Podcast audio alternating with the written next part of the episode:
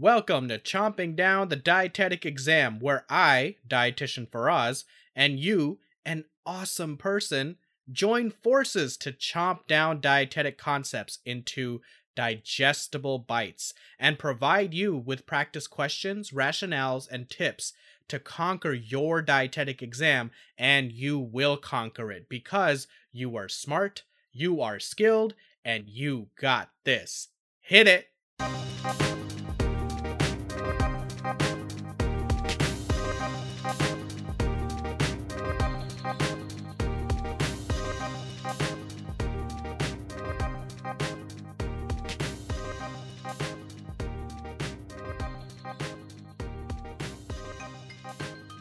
Hi, everyone, and welcome to another episode of Chomping Down the Dietetic Exam.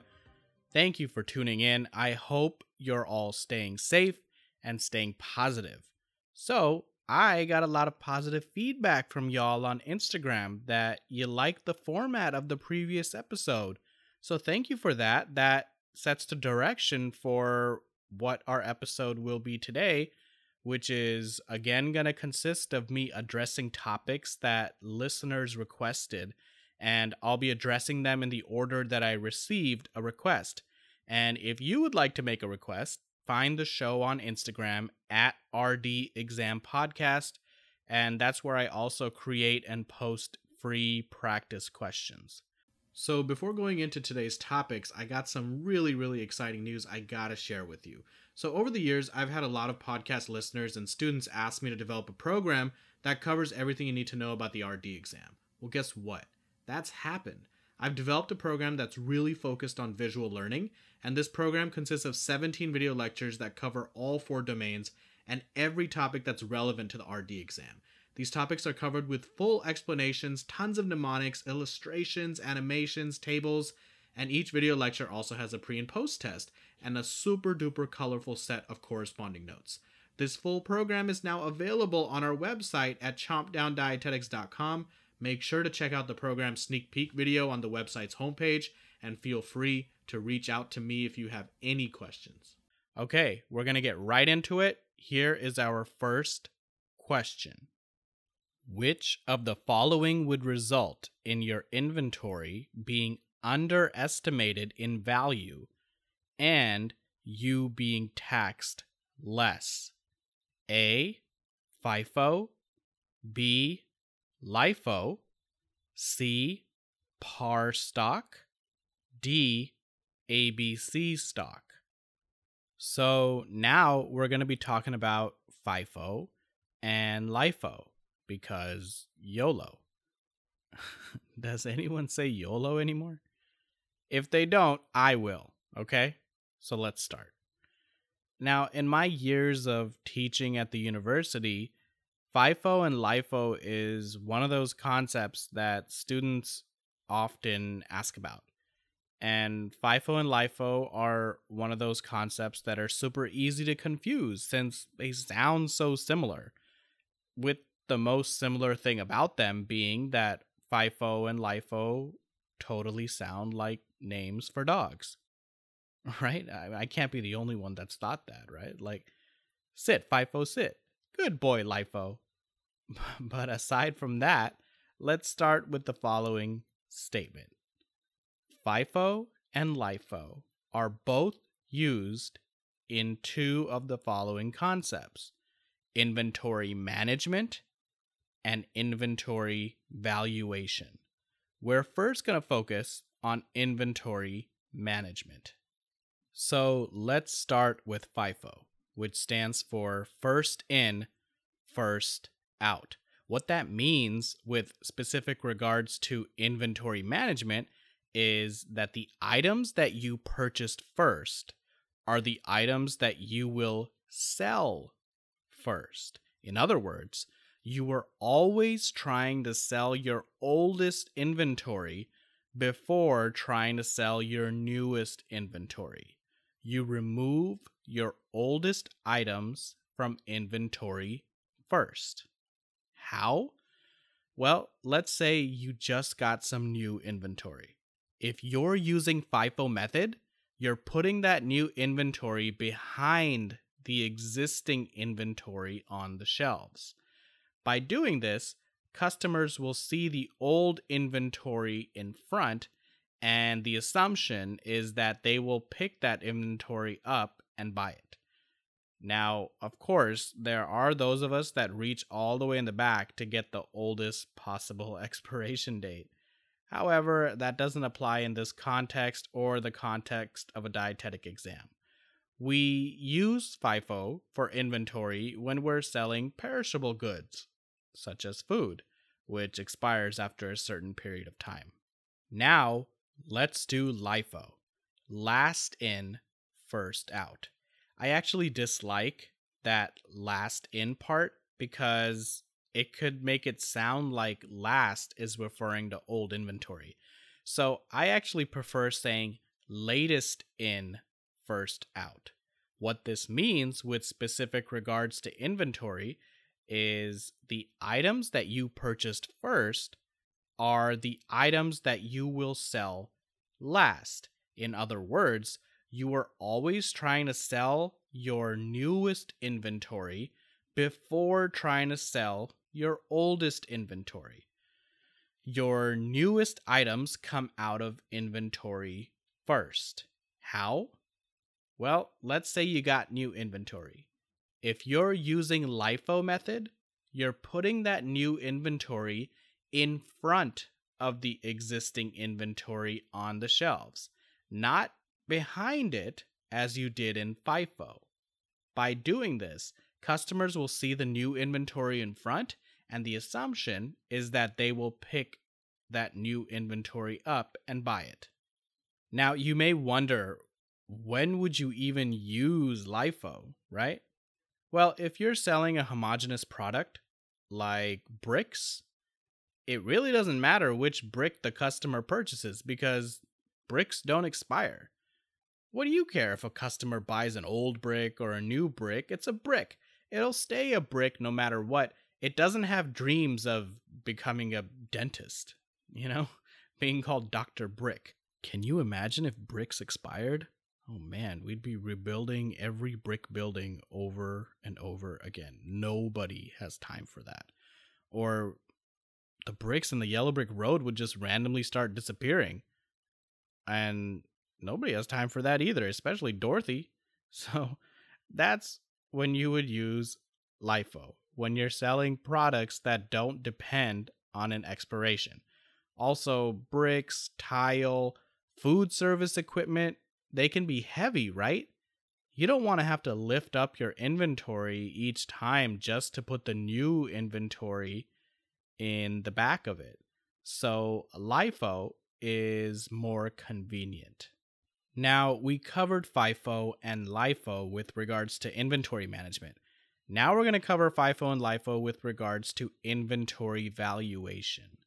The main difference between inventory management and inventory valuation is that in inventory management, you're looking at physical flows of inventory. But in inventory valuation, you're looking at cost flows of inventory. Another thing to keep in mind is that when it comes to inventory valuation, you're assuming that you paid more to purchase the newest inventory than you paid for the older inventory because in the marketplace, prices tend to rise due to inflation. If you pay more for new inventory, then this new inventory is technically more valuable than the older inventory. We'll call this principle the value assumption. Okay, now let's start with FIFO with regards to inventory valuation. Let's say you purchase new inventory and you're using FIFO. In FIFO, you're selling the old inventory, the first in inventory, first. That means that as you start selling that old inventory, it starts decreasing, right? Well, at one point, most or all of that old inventory will be sold. And what will be left is that new inventory you purchased. Now, let's implement the value assumption that the newest inventory is more valuable than older inventory. Most or all we have left is new inventory. So now, let's say we want to report the total value of our inventory. Since mostly or all we have is new inventory, and per the value assumption, new inventory has more value, then when we are reporting the value, it will be very high because it's based on the new inventory that we have. In other words, FIFO ends up classifying your inventory value high, aka FIFO overestimates the value of your inventory. But the benefit is that the value of your inventory more closely matches market value because it's new. You just purchased it. This is the price that you paid. That's still probably the same in the marketplace. Now let's do LIFO. Let's say you purchase new inventory and you're using LIFO. In LIFO, you're selling the new inventory first. That means that as you start selling that new inventory, it starts decreasing. At one point, most or all of that new inventory will be sold, and all that will be left will be the old inventory. Now, let's implement the value assumption that the newest inventory is more valuable than older inventory. All we have left is the old inventory. So now, let's say we want to report the total value of it. Since all we have is old inventory, and per the value assumption, new inventory has more value, meaning old inventory has less value, then when we are reporting the value of our inventory, it will be very low because it's based on the old inventory that we have left. In other words, LIFO ends up classifying our inventory value lower, aka LIFO underestimates the value of your inventory. Now, you may wonder why would you even use FIFO or LIFO when it comes to accounting? Which one would you use? So, now we're going to talk about FIFO and LIFO with regards to cost of goods sold, net income, and taxes. So, cost of goods sold, aka COGS, is the total cost associated with making or acquiring any product that's sold, and it can include materials, overhead, labor. We're going to focus on materials for now. It's a deductible business expense, and the more illegible items you include in your cost of goods sold calculation, the lower your taxes are going to be. Let's say you have 100 jars of peanut butter in inventory. You bought 50 of these jars for $1 in January. And 50 you bought for a dollar and 5 cents in February. And let's say you're selling the peanut butter at $3 per jar. When you sell a jar of peanut butter, you're going to have $3 in revenue.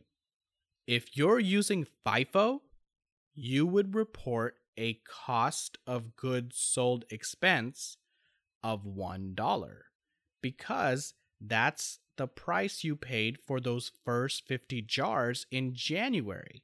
And in FIFO, you assume to sell those items first, the older inventory. Thus, your reported profit on the sale would be $2 because you're selling it for $3 and your cost of goods sold expense is $1. You minus the $1 from the $3, your profit is $2. Okay? Now, let's say if you're using LIFO, your cost of goods sold expense would not be $1, it would be a dollar and 5 cents because that's the price you paid for those last 50 jars in February. And in LIFO, you assume to sell these new jars first because in LIFO, you sell the newest inventory first, right? Thus, your reported profit would be $1.95 because you take the total revenue you're getting from selling a jar, you're charging $3, and you minus the cost of goods sold expense, which is a dollar and five cents. And when you minus that, you get a dollar and 95 cents profit. So you had a profit of $2 with FIFO, and you had a profit of a dollar and 95 cents with LIFO. Then wouldn't you want to always use FIFO because it gave you more profit? Not necessarily, because with a larger profit, you'll have a larger net income, and that will lead to a larger tax bill. With LIFO, it's flipped smaller profit, smaller net profit, less taxes. So, if you have to pay more taxes using FIFO, why even use it? Because businesses want to be able to show the largest possible profits on their financial statements. So they can provide these figures to investors, lenders, and others. Now let's get back to the actual question. We can eliminate par stock and ABC stocking because those were just distractor options. We can talk about those two concepts in a later episode. We really just have to determine whether the answer is FIFO or LIFO. Now, we established that since all we have is old inventory in LIFO, because you sell the latest inventory first, per the value assumption, new inventory has more value, meaning old inventory has less value, then when we are reporting the value of our inventory, it will be very low because it's based on the old inventory that we have. As a result, inventory is underestimated in LIFO. Okay, so that fulfills the first part of the question. Now we got to figure out which one is being taxed less. So in LIFO, we established that there's a smaller profit, which means smaller net profit, and that means less taxes. Okay, so LIFO underestimates the value of the inventory and it results in less taxes. That accounts for everything that this question is asking for. Therefore, we can go forward and say that LIFO is the correct answer. Okay? Make sure the whole question is read, all parts of it. Okay, let's move on to our next question. Which of the following would be the best recommendation for a patient who presents with liver cirrhosis? A. Low calorie, low protein, zinc supplementation. B. High calorie, high protein. C. Low calorie, high protein, zinc supplementation. Or D.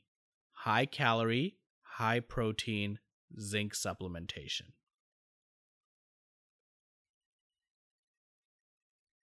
So, a very, very quick summary of cirrhosis would tell us that it is essentially scarring of the liver.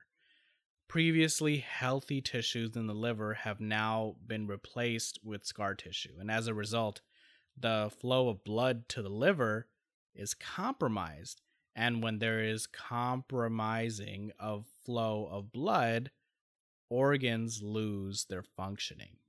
Okay. I'd love to go into the pathophysiology of how cirrhosis happens, but for the purposes of this question and to be respectful to the next topic, we will just keep the summary of cirrhosis as is And in the future, I can revisit the topic if you guys would like. Okay, now there are three components that are referred to in our question calories, protein, and zinc. Let's address each of those and then we'll go back to the question. Okay? So let's look at calories. When it comes to calories, we're talking about intake. Now, cirrhotic patients have decreased intake for a lot of reasons, such as having a low appetite due to NVD, nausea, vomiting, diarrhea. Patients can have early satiety and indigestion, and those are also common reasons for low intake.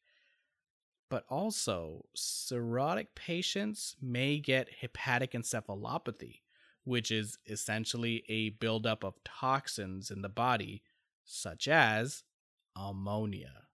Now, our liver is responsible for turning ammonia into urea, which is much more acceptable and not toxic. However, the liver is compromised, right? Which means it's not being able to turn that ammonia into urea, which means ammonia is building up in the body.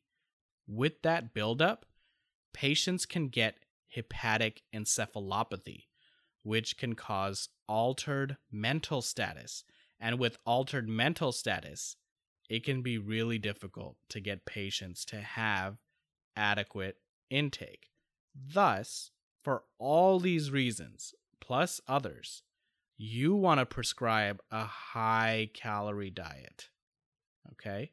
You would also want to make sure the patient has a high calorie diet because it prevents muscle wasting. Now, going back to our actual question, we can eliminate answer choices A and C since they both have low calorie as part of the choices and you would certainly not want to put the patient on a low calorie diet for the reasons I just mentioned. Now that leaves us with B, which is high calorie, high protein, and D, high calorie, high protein, and zinc supplementation. So let's talk protein. Protein has actually been controversial in the past with regards to how much protein should be prescribed to cirrhotic patients, either high protein or low protein. The general consensus now is that cirrhotic patients should be prescribed a high protein diet.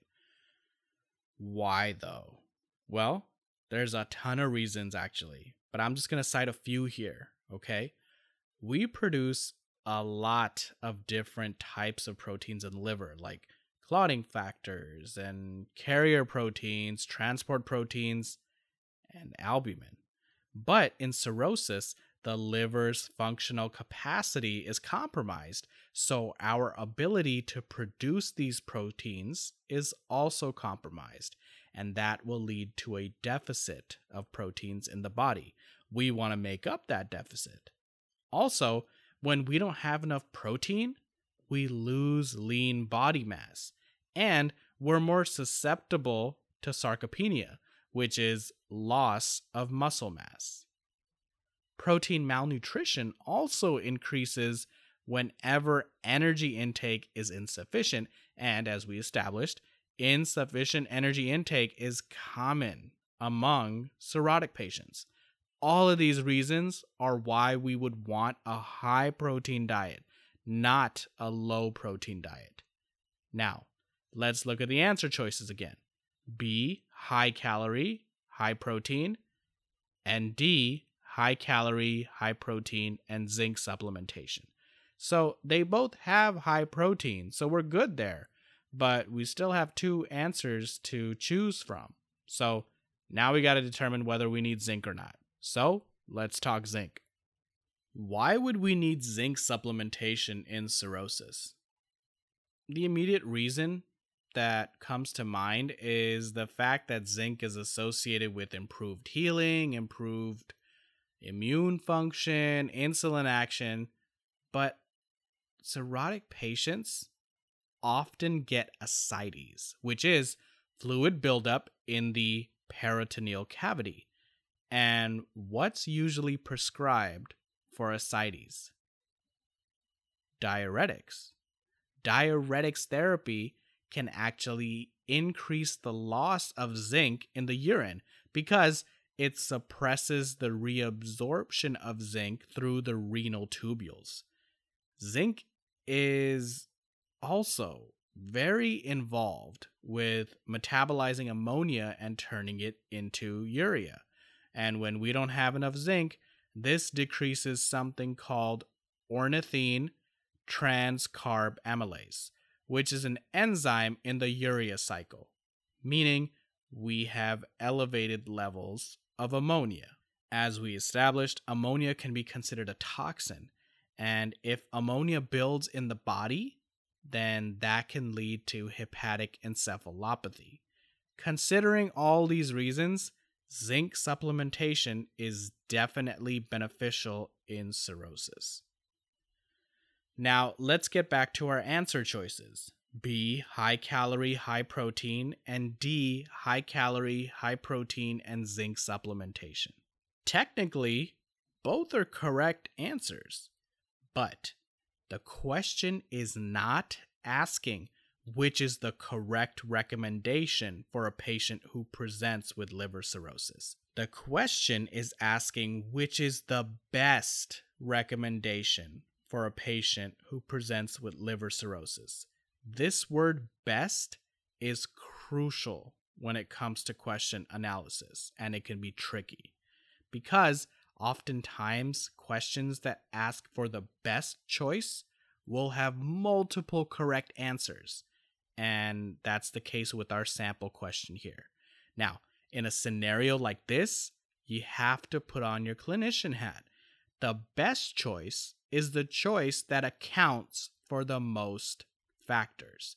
Choice B accounts for calories and protein, but choice D accounts for calories, protein, and zinc, making it the best answer.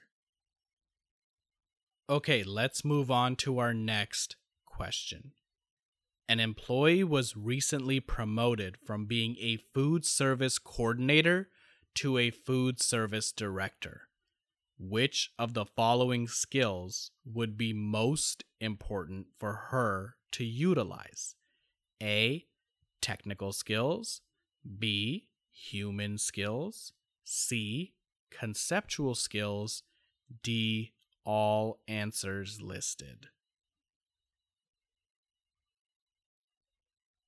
So, this question is based on a theory by Robert Katz, and he proposed that there are three skills important in management technical, human, conceptual. All managers use all of these skills, and they're all important. However, certain skills will be more important depending on where a manager is on the management ladder. Okay? Starting with technical skills, they refer to our ability to complete very specific activities. They're directly observable skills. For example, being able to operate a tilting skillet is a technical skill. Starting with technical skills, they refer to our ability to complete a very specific activity. It's a directly observable skill. For example, being able to operate a tilting skillet is a technical skill. So is being able to write a PES statement. Usually, when we get on the job training, it's technical skills that we're being taught. Technical skills are more important at lower levels of management. And as a person climbs the corporate ladder and gets promoted, their need for technical skills decrease. Now let's move on to human skills. So, human skills refer to our ability to work with people, to work as a group, and build cooperation and motivation. Managers with great human skills can empathize with their employees, understand them, and gain their trust. A manager with little or no people skills can really end up alienating their employees and eventually adopt a authoritarian leadership style. So this skill is important in all levels of management, but absolutely vital at lower levels because lower level management is more involved with the day-to-day tasks and in order to accomplish those day-to-day tasks, you'll need cooperation from your employees much more frequently than a top level manager who would just generally delegate responsibility to accomplish the day to day tasks.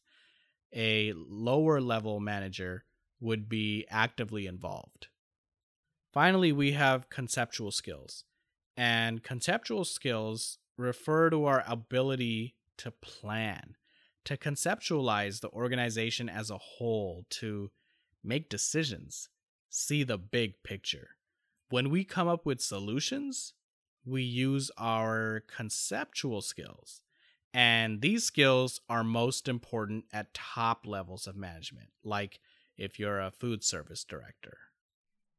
Another way to frame these skills is technical skills involve working with things. Human skills involve working with people and conceptual skills involve working with ideas. And you can remember them by thinking of the acronym PIT, with P standing for people, I standing for ideas, and T standing for things. And you can consider the following scenario Imagine three people fall into a pit at the same time. You look around the pit and there are some scattered pieces of a ladder and materials to put it together. Why is it like this? Who knows? but person A decides they're going to be the leader and gets himself and the two other people out of the pit. That's what they want to do. So, first, person A has to talk to the other two comfort them about the situation, and motivate them to work together. This represents the P in PIT because you're working with people, aka people skills. Now, they need to come up with a plan to get out. They're gonna put the pieces of the ladder together. This represents the I for idea, aka conceptual skills. Once they have the idea, they need to figure out how to physically put the ladder together with the materials. This stands for T, thing, because you're working with a thing, which is the ladder, and aka you are using technical skills. Okay, so that's just a small, very random analogy that you could use to help remember the references that the skills are making and just remember how to go about them. Okay. So now let's get back to our question. An employee was recently promoted from being a food service supervisor to a food service director. Which of the following skills would be most important for her to utilize? Now, one of the main things you want to do in an assessment situation involving a skills question like this is to look at the job titles because they will dictate what levels of management you're dealing with and the path you need to follow for skill distribution. In the question, we have a food service coordinator and food service director. Now, coordinators are usually involved in the day to day operations, so they would be considered lower level management. Directors are usually considered top level management. So, we've established what levels of management we're dealing with, and now we can establish the path we need to follow for skill distribution. We're going from low level management to top level management. So, technical skills are most important for low level managers, whereas conceptual skills are most important for top level managers. Since the employee is now a food service director, which is a top level manager, conceptual skills would be most important for her to utilize. Now, if the question was which of the following skills are important for her to utilize, the answer would be all choices listed because all of these skills are considered important according to the theory. However, our question asked for most important. That most makes all the difference. And being a director means conceptual skills are most important. So look out for words like best and most because they can really change the complexion of the question. All right, that's a wrap for today's episode. Remember to check us out on chompdowndietetics.com where we have our program that covers all relevant topics on the RD exam with video lectures and colorful notes. You can also hit us up on our socials, which are listed in the episode descriptions and this is where you can request topics and just let us know how you're doing with your exam journeys. With that being said, I will catch you later. Bye bye.